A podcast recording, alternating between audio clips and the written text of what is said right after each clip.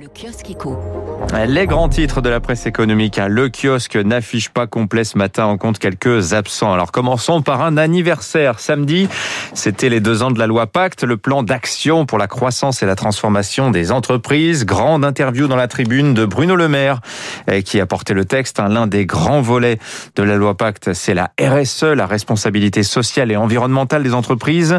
Deux ans après l'adoption du texte, on compte 166 sociétés à mission en France.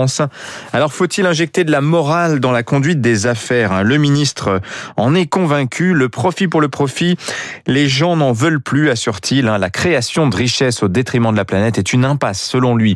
La pandémie de Covid serait fille de la mondialisation, dit-on.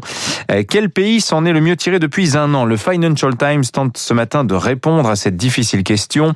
En fait, eh bien, ça dépend des mois. hein. Les États-Unis et le Royaume-Uni, jugés incompétents et irresponsables il y a quelques mois, sont aujourd'hui loués pour l'efficacité de leur campagne vaccinale. La Corée du Sud, Taïwan, la Thaïlande, cités en, exemple il y a un an, sont aujourd'hui rattrapés par le virus. Nul n'est exceptionnel face au Covid. C'est une grande leçon d'humilité, nous dit le Financial Times ce matin.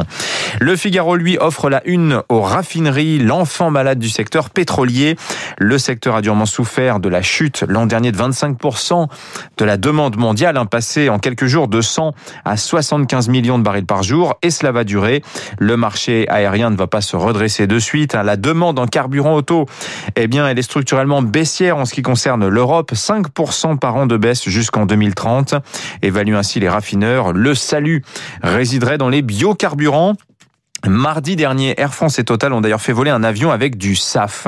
SAF, ça veut dire Sustainable Aviation Fuel, un carburant en partie à base d'huile de cuisson. Enfin, un chiffre intéressant dans le Parisien ce matin, 100 000 Français aujourd'hui produisent leur électricité. Il y a 5 ans, il n'était que 3 000. Ça progresse donc très vite. Et l'objectif, c'est de doubler le parc d'ici 2023. Alors, on est encore assez loin des 1,5 million d'Allemands euh, raccordés au réseau. Alors, est-ce rentable d'avoir des panneaux solaires sur le toit?